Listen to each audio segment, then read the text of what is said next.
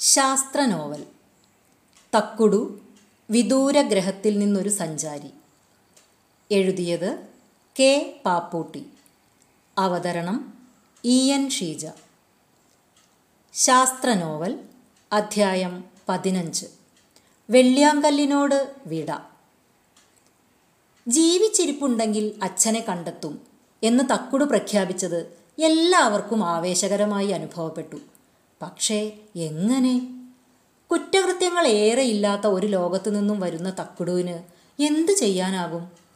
ഞങ്ങളുടെ കൂട്ടത്തിലും ആർക്കും ഇത്തരം കാര്യങ്ങൾ പരിചയമില്ല. ദീപുവിന് മാത്രമേ കുറ്റാന്വേഷണ കഥകളും സിനിമകളുമെങ്കിലും പരിചയമുള്ളൂ. അതുകൊണ്ടൊന്നും കാര്യമില്ലല്ലോ. അൻവർ മാഷ് പഠിച്ചത് ഭോപ്പാലിലാണ്. ഹിന്ദിയും ഇംഗ്ലീഷും നന്നായി അറിയാം. നാടു ചുറ്റി പരിചയവുമുണ്ട്. ചിലപ്പം അത് ഉപകരിച്ചേക്കും. മാഷ് പറഞ്ഞു നമ്മൾക്കിനി ഇവിടെ അരമണിക്കൂർ കൂടിയേ ഇരിക്കാൻ പറ്റൂ.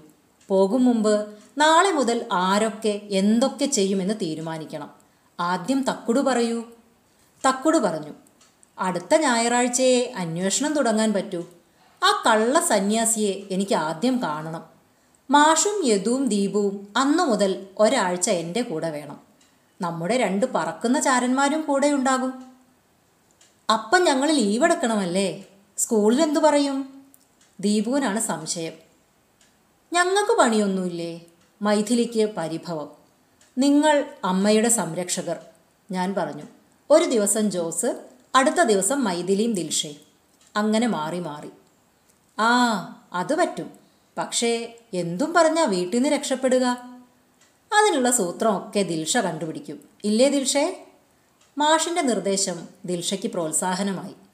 അവൾ പറഞ്ഞു ആ മാഷേ അതിനൊക്കെ പണിയുണ്ട്. യദുവും ദീപവും മാഷും കൂടി ഒരു ഫുട്ബോൾ കോച്ചിങ് ക്യാമ്പിൽ പങ്കെടുക്കാൻ പോയി എന്ന് പറയും. ക്യാമ്പ് എവിടെയാ ദീപു? ഭോപ്പാലിലായിക്കോട്ടെ. അല്ലെങ്കിൽ വേണ്ട കൽക്കത്തയിലാ നല്ലത്. അവിടെ അല്ലേ ഫുട്ബോളിന്റെ കേന്ദ്രം? ആയിക്കോട്ടെ. അവർ രണ്ടാഴ്ച കഴിഞ്ഞേ മടങ്ങി വരൂ. യദുവിന്റെ അമ്മ പാവം ഒറ്റയ്ക്ക്. ഞങ്ങൾ മാറി മാറി കൂട്ടുകിടക്കണമെന്നാ മാഷ് പറഞ്ഞ്. കഥ ഇതുപോലെ.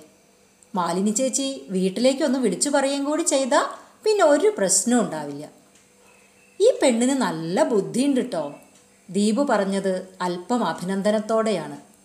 നീ എന്താടാ എന്നെപ്പറ്റി കരുതിയത്? ഇടയ്ക്ക് ഇച്ചിരി പൊട്ടത്തരം പറയുന്നത് ബുദ്ധിയില്ലാഞ്ഞിട്ടാന്നാ വിചാരിച്ച്? ഇല്ലേ? ഏയ് അത് ബുദ്ധി കൂടിയിട്ടാന്ന് എനിക്ക് പണ്ടേ അറിഞ്ഞൂടെ. എന്തായാലും സ്കൂളിൽ ഈ നുണ വേവൂലല്ലോ. അതിനെന്ത് ചെയ്യും? മാഷു പറഞ്ഞു. അതിനെന്തെങ്കിലും വഴിയുണ്ടാക്കാം. പക്ഷേ മാലിനിയുടെ മുഖത്തെന്താ ഒരു വല്ലായ്മ? യദൂനെ വിടുന്ന കാര്യത്തിലാ? അപ്പോഴാണ് എല്ലാവരും അമ്മയെ ശ്രദ്ധിച്ചത്. നിലാവെളിച്ചത്തിലാണെങ്കിലും അമ്മയുടെ മുഖത്തെ വിളർച്ച വ്യക്തമായിരുന്നു. അമ്മ പറഞ്ഞു എനിക്ക് നല്ല പേടിയുണ്ട് മാഷേ. അവർ ദുഷ്ടന്മാരാ. ഒറ്റ കൊടുക്കാൻ പലരും ഉണ്ടാകും. ഇവൻ വരണമെന്ന് നിർബന്ധാണോ? അത് പറയാൻ ഇപ്പം എങ്ങനെ പറ്റും മാലിനി? എവിടെ അന്വേഷിക്കേണ്ടത് എന്നുപോലും നമുക്കിപ്പോൾ അറിയില്ല. ഞങ്ങൾക്കാർക്കും ഉണ്ണിയേട്ടന്റെ മുഖം പോലും ഓർമ്മയില്ല. കണ്ടിട്ടുണ്ടാവും പക്ഷേ ഇപ്പം കണ്ടാൽ തിരിച്ചറിയില്ല. അതിന് യദുവിന്റെ സഹായം വേണ്ടിവരും. മാലിനി ധൈര്യമായിട്ടിരിക്കുക ഞാനും തക്കുടും കൂടെ ഇല്ലേ അത്യാവശ്യ ഘട്ടത്തിൽ മാത്രമേ യദുവിനെ കൊണ്ടുപോകൂ. തക്കുട് പറഞ്ഞു അല്ലെങ്കിലും ഇവനെ ഈ രൂപത്തിലല്ല ഞങ്ങൾ കൊണ്ടുപോവുക. പറ്റിയ ഒരു വേഷം കണ്ടെത്തണം. എന്താ ദീപു പറ്റിയ വേഷം? തീർത്ഥാടക വേഷമായാലോ. നീണ്ട മുട്ടോളം എത്തുന്ന മഞ്ഞ ജുബ്ബയും സൽവാറും രുദ്രാക്ഷമാല നെറ്റിയിൽ ഭസ്മവും കുങ്കുമക്കുറിയും നമ്മൾ മൂന്നാളും ആ വേഷത്തിൽ. ഞങ്ങളൊന്നും മിണ്ടൂല. മാഷ് മാത്രം സംസാരിക്കും. എന്താ? ഓ സമ്മതിച്ചു. മാഷിന് സംഗതി ഇഷ്ടായി. തക്കുടു പ്ലാൻ അവതരിപ്പിച്ചു. ഞായറാഴ്ച രാവിലെ തീവണ്ടി ആ കള്ള സന്യാസിയെയും കൊണ്ട് തലശ്ശേരി സ്റ്റേഷനിലെത്തും. അല്ലേ ചേച്ചി? ആ ആറ് നാൽപ്പതാ സമയം. മിക്കപ്പോഴും കുറച്ച് വൈകൂ. ശരി ആ സമയത്ത് മാഷ് അവിടെ ഉണ്ടാകണം. എന്റെ പ്രാവും അവിടെ എത്തും. അയാൾ ചന്തുവിന് പൊതി കൈമാറുന്ന സമയത്ത് ഫോട്ടോ എടുക്കണം. എനിക്ക് വേണ്ട ഇൻഫ്രാറെഡ് ഫോട്ടോ പ്രാവ് എടുക്കൂ. നിങ്ങൾക്കുള്ളത് മാഷ് എടുക്കണം. അത് രഹസ്യമായി ചെയ്യണം. മാഷ് പറഞ്ഞു അതിന് പ്രയാസമില്ല. എന്റെ പെന്നിന്റെ ടോപ്പിൽ ക്യാമറയുണ്ട്. ഓണാക്കിയിട്ടാൽ അഞ്ച് മിനിറ്റ് വരെ വീഡിയോ കിട്ടും. പിന്നെ മൊബൈലിലോ കമ്പ്യൂട്ടറിലോ ആക്കിയാൽ വലുതായി കാണാം. ഗുഡ്. അപ്പം നമ്മൾ തൽക്കാലം തിരിച്ചു പോകുന്നു. വെള്ളിയാങ്കല്ലിലെ എല്ലാ പരേതാത്മാക്കൾക്കും വിട തക്കുട് പറഞ്ഞു. ചേച്ചിയുടെ അടുത്ത പിറന്നാളിന് നമ്മൾ ഇവിടെ വരുമ്പം യദുവിന്റെ അച്ഛനും കൂടെ ഉണ്ടാവും. ദീപുവിന്റെ അഭിപ്രായം എല്ലാവരും സന്തോഷത്തോടെ സ്വീകരിച്ചെങ്കിലും അമ്മയിൽ നിന്നുയർന്നത് ഒരു തേങ്ങലാണ്. മാഷ് അമ്മയെ ചേർത്തു പിടിച്ചുകൊണ്ട് പറഞ്ഞു മാലിനി ധൈര്യമായിരിക്ക്. എല്ലാം ഭംഗിയായി കലാശിക്കും. അതിനല്ലെങ്കിൽ പിന്നെ എന്തിനാ പന്ത്രണ്ട് പ്രകാശവർഷങ്ങൾക്കപ്പുറത്തു നിന്ന് ഈ അശരീരി നമ്മളെ തേടി വന്നത്? കുട്ടികളെ തക്കുട് എവിടുന്നാ വന്നത് എന്ന് കാണണ്ടേ? ആ കാണണം. എങ്ങനെ കാണിക്കുക? ദിൽഷയ്ക്ക് ആവേശമായി. വന്ന ദിക്കു മാത്രം കാണിച്ചു തരാം. മങ്ങിയ ഓറഞ്ച് നക്ഷത്രമായതുകൊണ്ട് അതിനെ കാണാൻ നല്ല ശക്തിയുള്ള ടെലസ്കോപ്പ് വേണം. ഞാൻ ലേസർ ടോർച്ച് അടിച്ച് കാണിക്കുന്ന ദിക്കിലേക്ക് നോക്കിക്കോളൂ. അതാ ഒരുപാട് നീളത്തിൽ കുറേ നക്ഷത്രങ്ങൾ തെക്കോട്ട് വളഞ്ഞു പുളഞ്ഞൊഴുകുന്നൊരു നദി പോലെ കിടക്കുന്നത് കണ്ടോ? എറിഡാനസ് എന്നാണ് ആ നദിയുടെ പേര്. ഒരു വലിയ നക്ഷത്രരാശിയാണത്. അത് തെക്ക് അവസാനിക്കുന്നത് അക്കർണർ എന്ന ശോഭയേറിയ നക്ഷത്രത്തിലാണ് കണ്ടില്ലേ? ആ കണ്ടു. നദിയുടെ നടുക്ക് നല്ല തിളക്കമുള്ള വേറൊരു നക്ഷത്രം കൂടിയുണ്ടല്ലോ. മൈഥിലിക്ക് നദി നല്ല ഇഷ്ടായി. അതാണ് അക്കാമർ. ഇരട്ട നക്ഷത്രങ്ങളാണ്. ഈ നദിയിൽ ഒരു ബാലന്റെ മൃതദേഹമുണ്ട്. അത് നിങ്ങൾക്കറിയോ? ഏത് ബാലനാ ചാകാൻ ആകാശത്ത് പോയത്?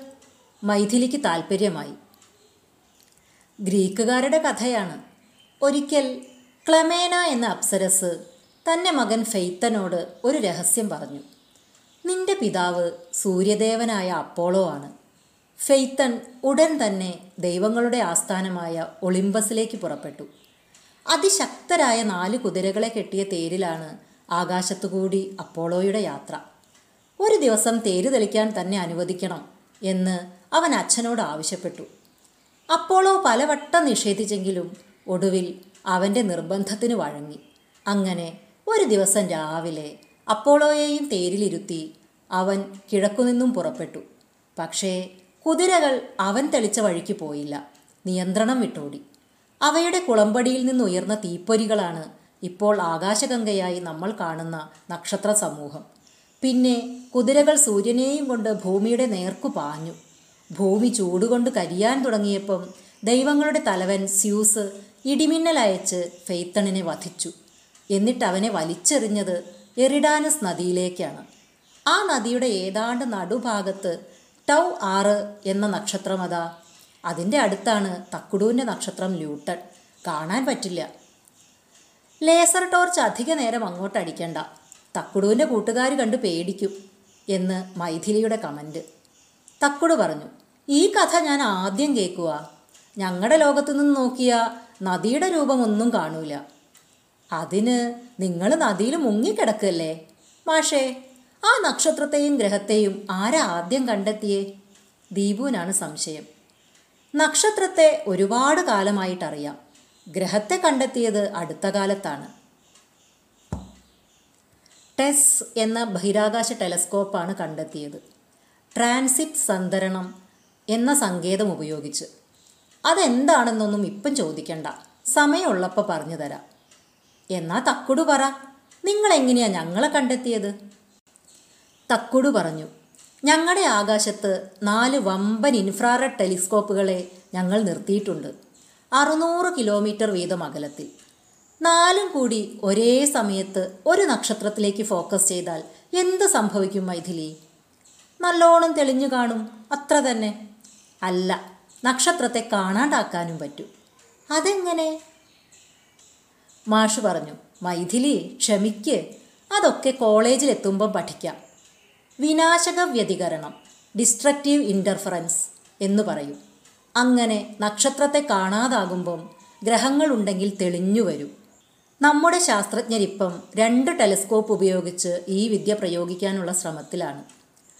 തക്കുടു പറഞ്ഞു ഞങ്ങൾ അങ്ങനെ ആയിരക്കണക്കിന് നക്ഷത്രങ്ങളുടെ ചുറ്റും ഗ്രഹങ്ങളെ കണ്ടെത്തിയിട്ടുണ്ട്. കടലും അന്തരീക്ഷത്തിൽ ഓക്സിജനും ഉണ്ടെന്ന് കണ്ടാൽ ഒന്ന് പോയി നോക്കാൻ ഞങ്ങൾ തീരുമാനിക്കും. ആദ്യം റോബോട്ടുകളെ അയക്കും. ആർക്കും കാണാൻ പറ്റാത്ത സ്റ്റെൽത്ത് വാഹനങ്ങളിൽ അയക്കുക. അങ്ങനെ പല പ്രാവശ്യം പോയി പഠിച്ച ശേഷമേ ഞങ്ങൾ നേരിട്ട് പോകൂ. ഇവിടേക്ക് ആദ്യത്തെ റോബോട്ട് അയച്ചത് എപ്പോഴാ? അത് ഞാൻ ജനിക്കുന്നതിനൊക്കെ വളരെ മുമ്പാ. ശരി ഇനി ബാക്കിയൊക്കെ പിന്നെ പറയാം. വാഹനം പുറപ്പെടുകയായി. ആരൊക്കെയാ ഫസ്റ്റ് ട്രിപ്പ്? മാഷ് പറഞ്ഞു. ആദ്യം യദു അമ്മേ പോകട്ടെ വാതിൽ തുറക്കണ്ടേ? കേൾക്കേണ്ട താമസം ഞാൻ നുഴഞ്ഞു കയറി. പിന്നാലെ അമ്മയും. വെള്ളിയാങ്കല്ലിനോട് ടാറ്റ പറഞ്ഞു. കടലിനു മീതെ ഒരു പറക്കൽ കൂടി. തിരിച്ചു വരുന്ന മീൻപിടുത്ത വള്ളങ്ങളുടെ വെളിച്ചം ദൂരെ കാണാനുണ്ട്.